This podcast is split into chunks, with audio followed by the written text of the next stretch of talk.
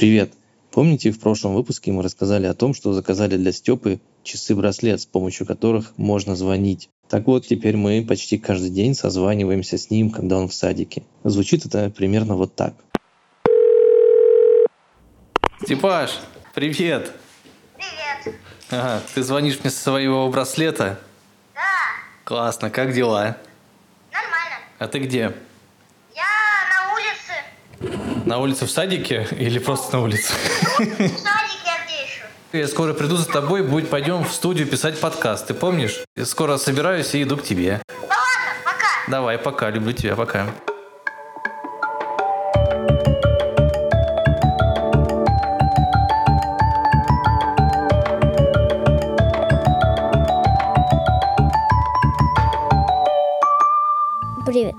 Это подкаст Тинькофф журнала «Откуда берутся деньги».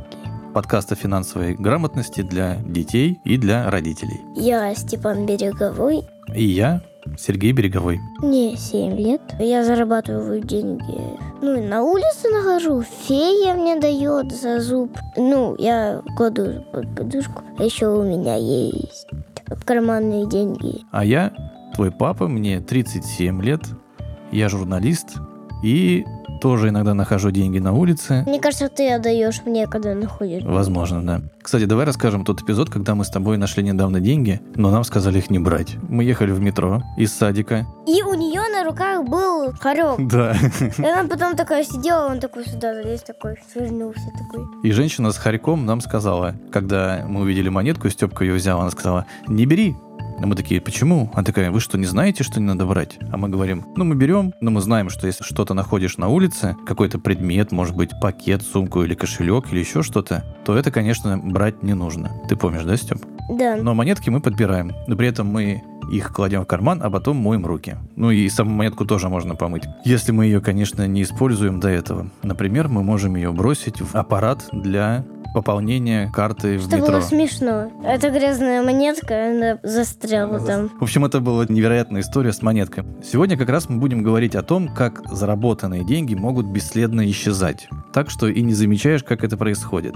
На самом деле здесь, как правило, нет никакого чуда, а скорее невнимательность к своим тратам. Вот об этом и будем говорить, но для начала я хочу, Степа, тебе предложить пройти небольшой тест. Сейчас я положу перед тобой зефирку, которую ты очень любишь. И если ты ее съешь до конца выпуска, то так ты ее одну и съешь. А если дождешься окончания этого выпуска и съешь ее в конце или уже после него, то получишь сразу две. А в конце и ты, и слушатели поймете, для чего все это нужно. Итак, достаю зефирку. Та-та-ра-та-ра-ра. Откуда я знаю, может, он невкусный? Да? Ну смотри, она такая лежит между нами с тобой и так очень-очень вкусно пахнет шоколадом. Чувствую.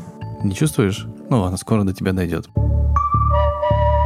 В прошлом выпуске мы со Степой договорились вести дневник трат. Это было наше задание из блокнота «Как подружиться с деньгами». Мы должны были записывать в блокнот, когда и что ты, Степка, покупал, и сколько денег потратил на это. Введение такого дневника помогает следить за своими тратами, планировать бюджет и при необходимости пересматривать свои расходы, например, сокращать необязательные, чтобы больше денег оставалось на обязательные. Давай посмотрим, что у нас с тобой получилось. Я буду сейчас читать. Давай. Киндер-сюрприз Да. за... Не знаю, как это. Ну, буду говорить цифрами. 1, 1, 6. Да, 116 рублей. История была такая. Мы со Степкой пошли в магазин за вообще чем-то другим. Тут Степа увидел киндер-сюрприз и не мог от него оторваться. Я говорю, окей, покупай за свои деньги. И он купил за свои деньги. А теперь назови, какая у тебя была вторая покупка. Мартин... Мартин Гепард. Мартин в костюме гепарда. Да. Ну, вы знаете, кто это? Братья Крат. Плохая новость. Я его потерял. Да, плохая новость состоит в том, что обе игрушки братьев Крат, которые Степка заказал на свои деньги, он потерял. Да. Да, и нам пришлось возмещать эту потерю покупкой новых. И сколько стоил? 6, 0, 0. То есть 600 рублей. Да, игрушки братьев Крат подорожали. Первый раз мы купили за 300 и 400 рублей, а сейчас целых 600. Поэтому мы со Степой решили, что сначала купим одну игрушку за 600, а потом через время купим вторую, тоже за 600. Я, кстати говоря, тоже вел дневник трат. Я на самом деле уже для себя выработал такую привычку и записываю траты каждый день. Могу сказать, что за прошедший месяц мне удалось потратить чуть меньше, чем планировал, так что у меня осталось немного денег, которые мы решили потратить на билеты в цирк. Мы со Степкой еще никогда в жизни не были в цирке, а тут недавно почитали Денискины рассказы, и там была история о том, как папа с Дениской ходили... Ходили в тот самый цирк. И мы решили тоже сходить в цирк, купили три билета на Степу, меня и, и на маму, и вот скоро пойдем в цирк. Ну и давай подведем итоги твоего бюджета за прошедшие две недели. Тем более, что нам теперь в этом отлично помогает твой дневник трат. У тебя там написано 116 рублей на киндер и 600 рублей на игрушку брата Крат. В сумме расходы составили 716 рублей. Доход у тебя составил 600 рублей, потому что ты получал карманные деньги, два раза по 300 рублей. Плюс в прошлом выпуске у тебя оставалось 1200 рублей, получается 1800. И вычитаем твои расходы, чтобы получить разницу. Получается 1084 рубля. Давай для простоты остановимся на том, что у тебя 1100 рублей. Ты снова в плюсе. Молодец, поздравляю. Ну а теперь к новой теме. Степ, ты знаешь, что такое импульсивные покупки? No. Или спонтанные? Никаких, опять же. Импульсивные покупки – это такие покупки, которые ты совершаешь, когда не хотел этого делать. Просто вдруг захотелось что-то купить, и ты «я это хочу» и покупаешь. Такой. «Хм, а, Да, Как я купил? да, примерно так. Твоя покупка киндера как раз отличный пример этого. Ну, ну, что-то небольшое сладкое купить. Это, кстати говоря, довольно распространенная уловка, когда в магазинах рядом с кассой размещают такие маленькие какие-то там штучки, шоколадки, жвачки. Что специально покупали люди, такие на кассу подошли. О, Да, большие». и такие, о, а возьму-ка я себе еще шоколадку погрызть. И берешь эту шоколадку, или там даже две. И так в день таких людей, которые берут по шоколадке, очень много. И тем самым магазины продают дополнительно еще очень много товаров. Магазинам выгода, а люди пусть учатся. Да, все верно. Магазинам выгода, а люди учатся потом на своих ошибках, когда понимают, что зачем же я купил эту жвачку, например, если она мне совершенно не нужна была. Потом еще она валяется в кармане, липнет, и про нее забываешь. Или на, на заправке. Ты приехал купить бензин, Там чипсы покупаешь. а выходишь, да, с чипсами, причем на заправках они еще и Они ещё стоят. вредные. Они вредные и стоят дороже. Вообще, если возвращаться к спонтанным покупкам, то они бывают самые разнообразные. Давай послушаем записи наших слушателей, которые со своими детьми покупали что-то совершенно неожиданное, и узнаем, что они по этому поводу думают. Вот, например, история читательницы Тинькофф журнала Анастасии, которая произошла с ее дочерью Лизой, когда той было три года.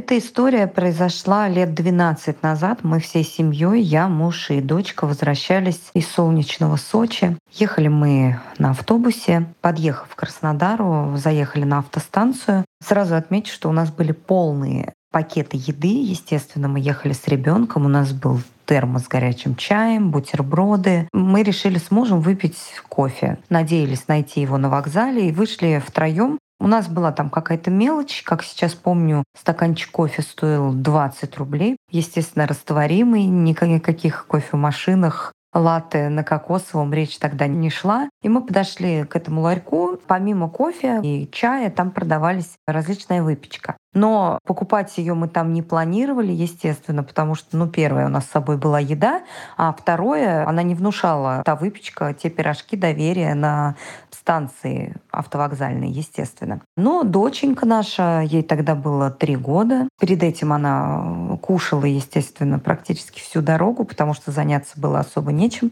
Смотрела в окно, ела, и вот мы, не ожидая подвоха, э, стоим, пьем кофе, размешиваем его. И дочь, э, вот она заглядывает в эту витрину и стоит молча. И я вижу, что она вот хочет что-то сказать, и тут она выдает. А мы стоим очень близко к продавцу, к такой мощной женщине. И она говорит, «А, мамочка, папочка, пожалуйста, я вот очень хочу вот эту вот сосисочку в тесте. Очень-очень хочу. Купите мне ее, пожалуйста. Я никогда такой сосисочки не ела. Мы с мужем переглядываемся, ну, начинаем пытаться ей объяснить, сказать, Лизонька, ну, все понятно, но ты же не голодная. Давай в следующий раз купим сосисочку в тесте, или мама тебе дома их испечет в духовке. Но ребенок продолжает ныть, она уже буквально на грани истерики. И мы с мужем переглядываемся, а проблема была в том, что у нас были неразмененные деньги, крупная сумма. И больше с собой мелочи там какой-то не было. А сосиска стоила, ну, по-моему, в районе 15 рублей. В этот момент продавщица, она за этим наблюдала, и она просто с таким неудовольствием смотрела то на меня, то на моего супруга. И вот в середине, наверное, длинной тирады дочери она говорит, как вам не стыдно? Ребенок стоит голодный, да давайте я вам бесплатно эту сосиску дам, раз вы не можете купить дочери сосиску в тесте.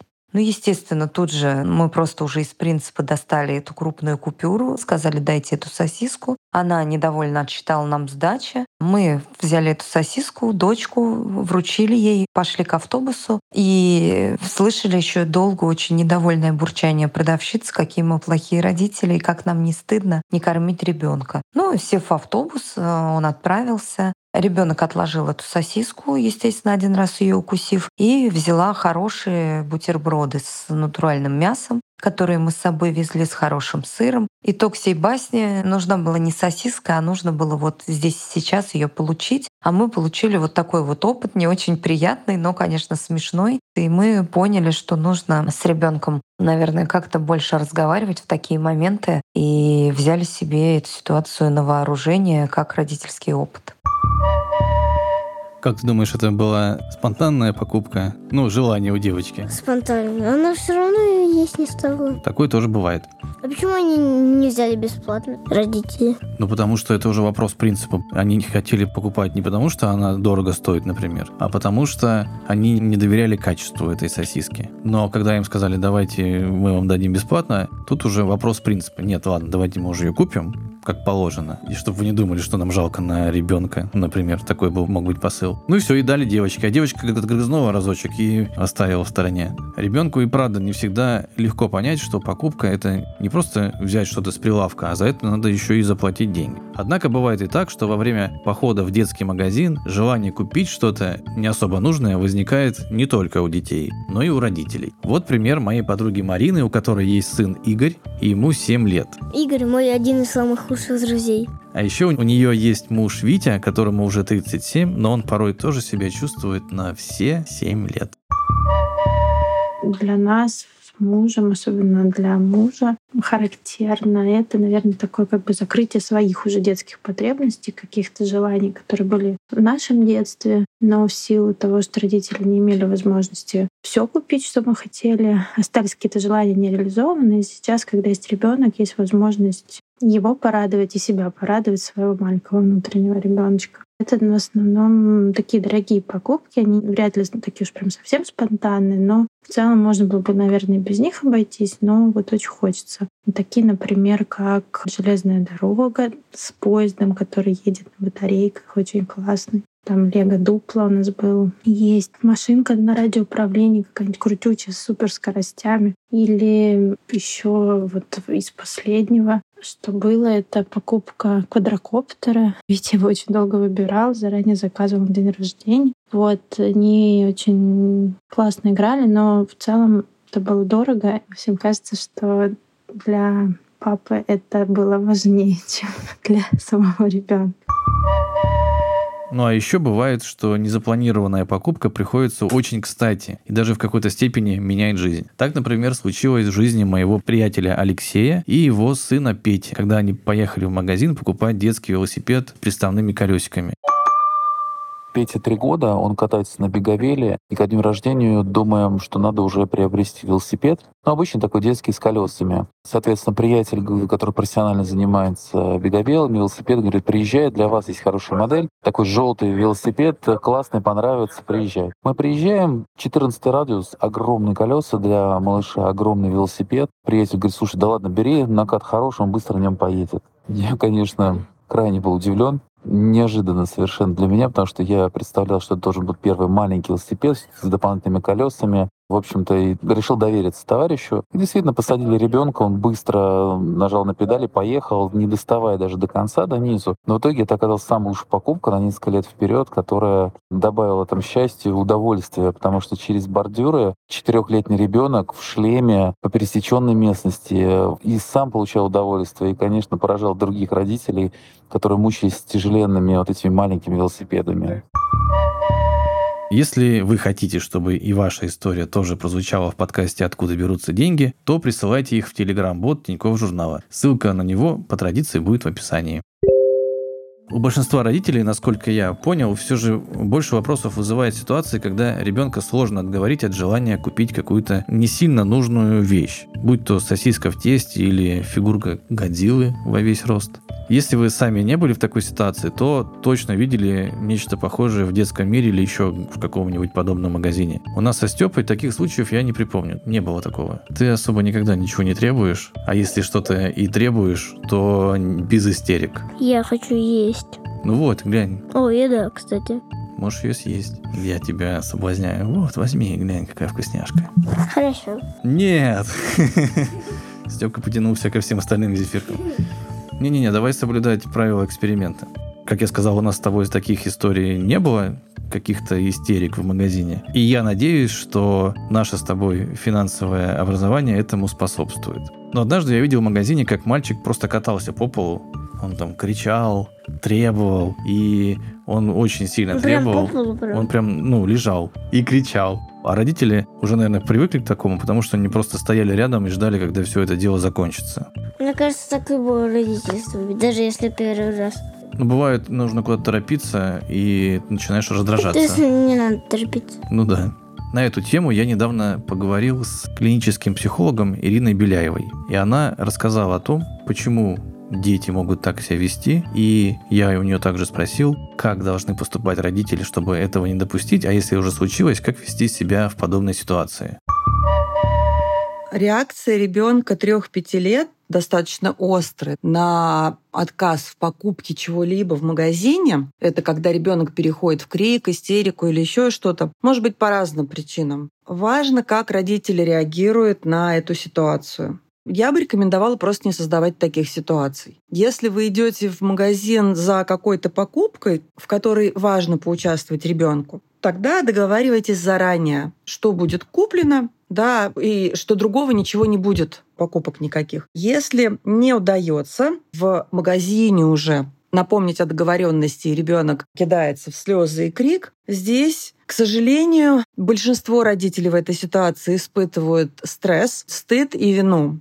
Многим родителям кажется, что на них смотрят все окружающие. Зачастую это так и бывает, да, когда либо мимо проходящие покупатели тоже смотрят, или даже кто-то подходит и замечание делает, ну что же у вас ребенок так кричит. И родителям становится очень неловко за поведение своего ребенка. Здесь на самом деле ничего такого ужасного нет. Дети ведут, правда, себя по-разному. И тогда что могут сделать родители? Можно спросить, а что сейчас такое происходит? Ты чего плачешь? Да? Ты обиделся, ты расстроился. То есть вы называете чувства, которые может испытывать ребенок в этой ситуации. Ты разозлился на то, что я тебе не могу купить там эту игрушку, например. Или ты огорчился, что ты не можешь получить эту игрушку вот прямо сейчас. Или еще ну, какие-то варианты, которые родители могут предположить. Следующий шаг, если удалось у ребенка узнать, что же на самом деле произошло, родитель говорит, слушай, ну, я тебе очень сочувствую. К сожалению, я не могу купить тебе эту игрушку сейчас, ну, если действительно этого не может произойти. И тогда чем я могу тебе помочь? Да, давай я тебя обниму. Хочешь, я тебя там, не знаю,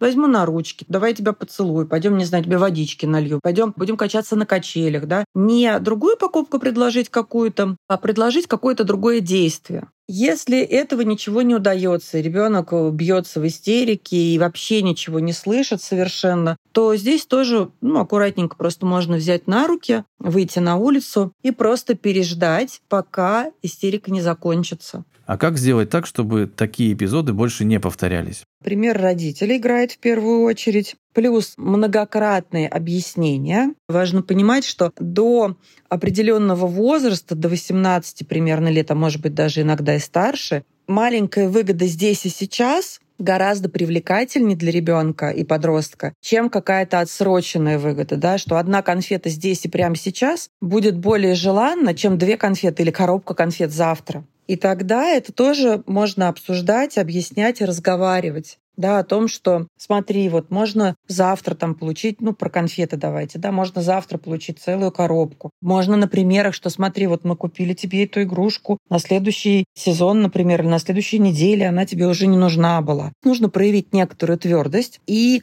самим не совершать этих импульсивных покупок. Если родитель покупает все подряд, условный шопоголик, действительно ребенок не обязательно сделается таким. Пример будет увиден, осознан, но не всегда ребенку постигнет та же участь. Но если родитель все время всего много покупает разного, ребенок это видит и тоже хочет, тогда, к сожалению, слова родителя здесь будут уже менее ценны. Да, и, возможно, придется другому члену семьи обсуждать и разговаривать и уберегать ребенка от импульсивных покупок. То есть в этой ситуации как, впрочем, и, наверное, во всех остальных, когда дело заходит о воспитании, взрослым нужно в первую очередь начинать с себя. Мы сами, да, родители, покупаем детям часто не то, что им необходимо, а то, о чем мы сами, может быть, мечтали в детстве, или то, что нам бы теперь хотелось тоже у себя иметь, но в силу возраста нам уже вроде это не особо надо, и тогда хочется порадовать ребенка. У меня была такая история, да, когда у меня дочка была маленькая первая, я купила прекрасную совершенно игрушку, мягкую, там какая-то была ворона. Я ей купила, и мне так было радостно, думаю, ой, какая классная ворона. Но ребенок мой просто не стал с ней играть, потому что ну, она ей совсем не понравилась. И тогда вопрос, для кого была эта игрушка куплена. Конечно, для себя я ее купила в результате, если поразмышлять и осознать это. Еще одна такая беда нашего общества, когда родители покупают детям какие-то вещи, может быть, не столь необходимые, но потому что вот у других есть еще что-то. Родителям кажется, что, ой, ну вот их ребенок не может выбиваться там из общей массы, поэтому нужно тоже купить там, не знаю, 13-й iPhone, нужно купить какие-то супер-мега кроссовки, еще что-то. В принципе, многие родители совершают покупки, когда ребенок о чем-то попросит. Многие в силу занятости им кажется, что ой, я сильно занят, и тогда, если ребенок просит что-то купить, ну я же зарабатываю деньги, да, я могу позволить себе это купить, и вроде как перед ребенком, может быть, извинился, да, внутренняя такая концепция. Поэтому с ребенком разговариваем, обсуждаем, что и когда мы можем купить, что ему действительно необходимо. Плюс какие-то ограничения очень важно вводить, и тогда не будет такого, что у ребенка все есть, что не пожелаешь, да, и непонятно, что теперь с этим делать. То есть родителям вы можете посоветовать следить за собой и не забывать разговаривать с детьми, спрашивать, чего они хотят, ну и там обсуждать, например, финансовые вопросы.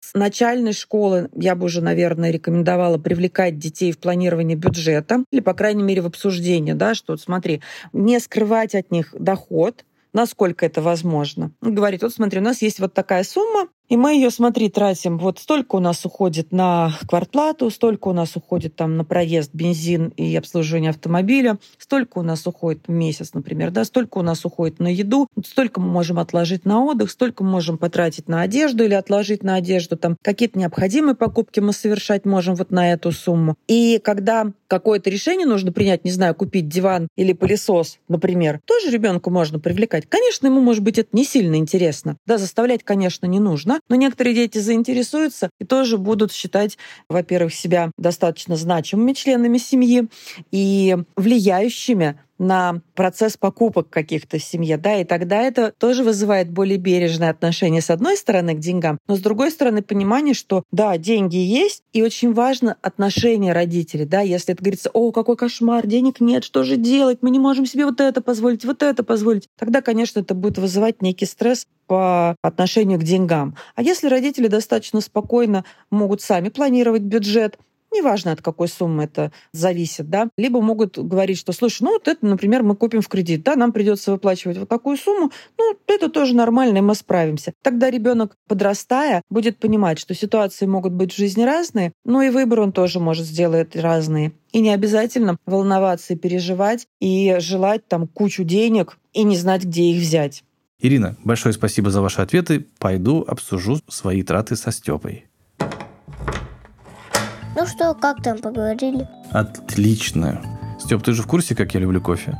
И вот кофе тоже может быть источником незаметных трат, причем довольно внушительных. В общем, как было дело? Каждый день, когда я ходил на работу или вообще, в принципе, выходил на улицу, я покупал кофе. Заходил там в какую-нибудь кофейню брал стаканчик кофе с собой и шел. Это ж классно, идешь по улице с кофе. И так ходишь с этим кофе, ходишь, а потом, оп, смотришь, а где деньги в конце месяца? Не хватает какой-то круглой суммы. А все потому, что эти траты довольно не- незаметные. Ты тратишь на стаканчик кофе там 100, 150, 200 рублей. И если 20 дней в месяц покупать этот кофе, то в итоге получается 2, 3, 4 тысячи рублей уходит просто на эту в целом необязательную вещь. Как ты думаешь, я поступил?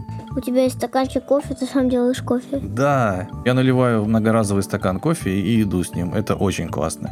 И тем самым экономлю очень много денег. Плюс это еще экологично. То есть я не выбрасываю каждый раз эти стаканчики, а использую один. Это, к слову, не значит, что я вообще не покупаю кофе теперь. Но я делаю это реже, и когда мне прям очень хочется, я, конечно же, могу купить. Давай перейдем к заданию из блокнота. Ура! Я предлагаю тебе потренироваться в выдержке. Да я и так уже. Задание называется «Как избегать необязательных трат». Я почитаю, что здесь написано. Необязательные траты называются по-другому импульсивными покупками. Это значит, что их делают под влиянием момента. Например, разглядываешь от скуки витрину возле кассы, кладешь на ленту ненужную жвачку или заходишь на Marketplace, это приложение, в котором можно что-то купить, за набором тетрадей, а вдобавок покупаешь по акции пенал, хотя у тебя уже есть ничуть не хуже. Есть несколько способов избежать таких трат. Делая покупки в интернете, можно класть каждую вещь в корзину на сутки. Если через 24 часа покупать ее уже не хочется, значит вещь не так уж тебе и нужна.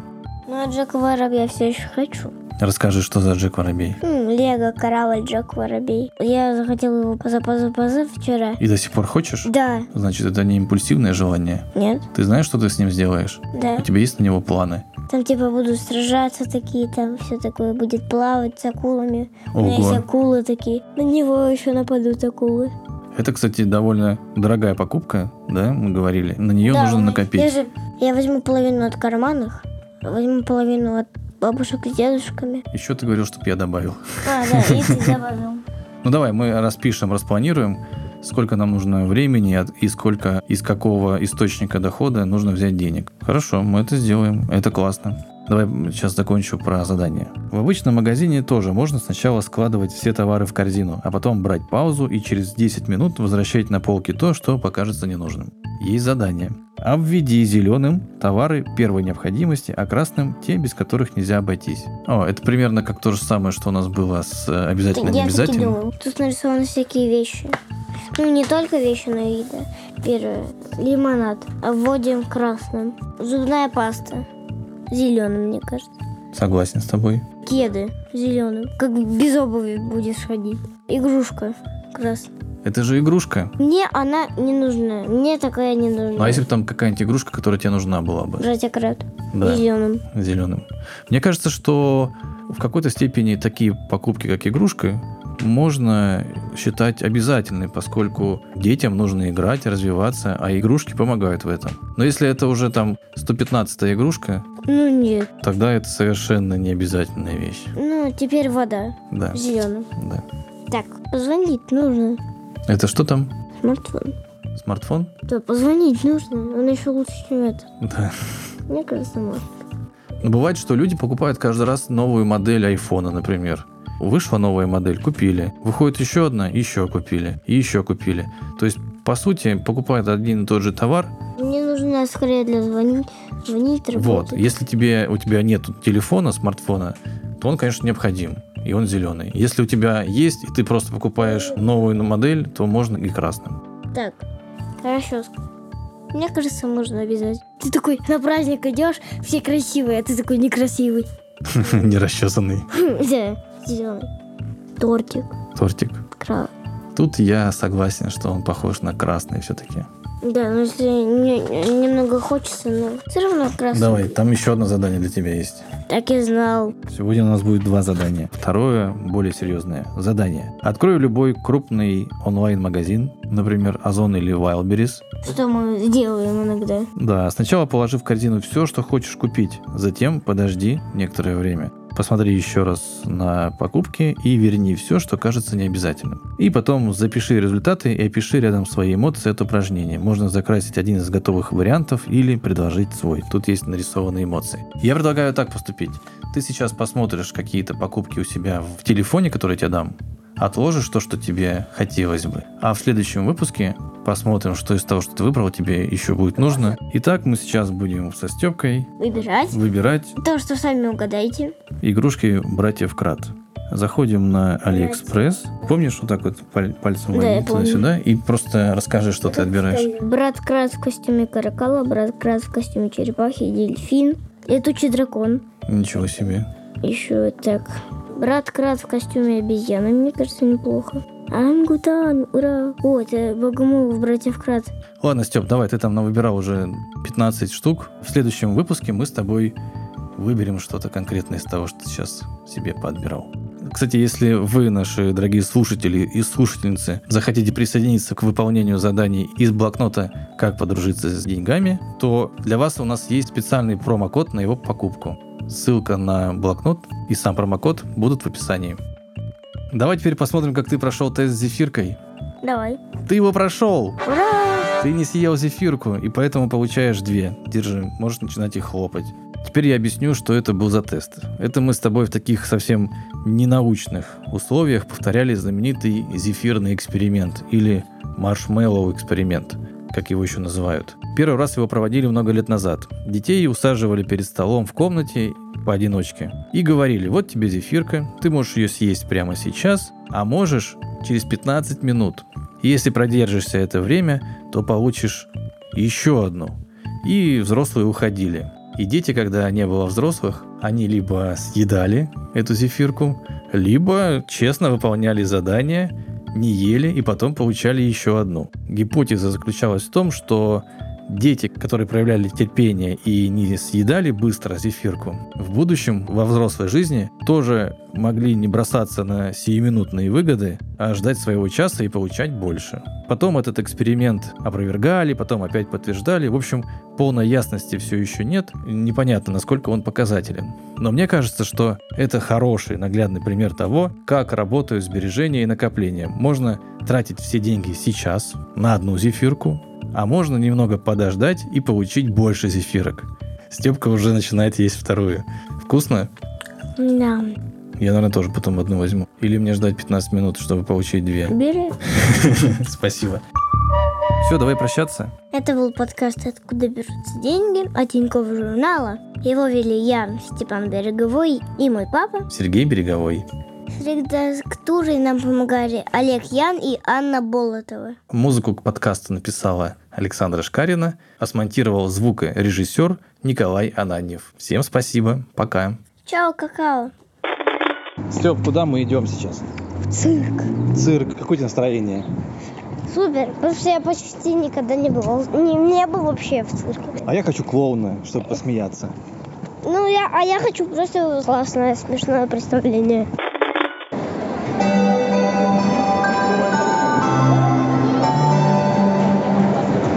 Дорогие гости, прозвучал второй звонок, потому что до начала нашего представления остается 15 минут.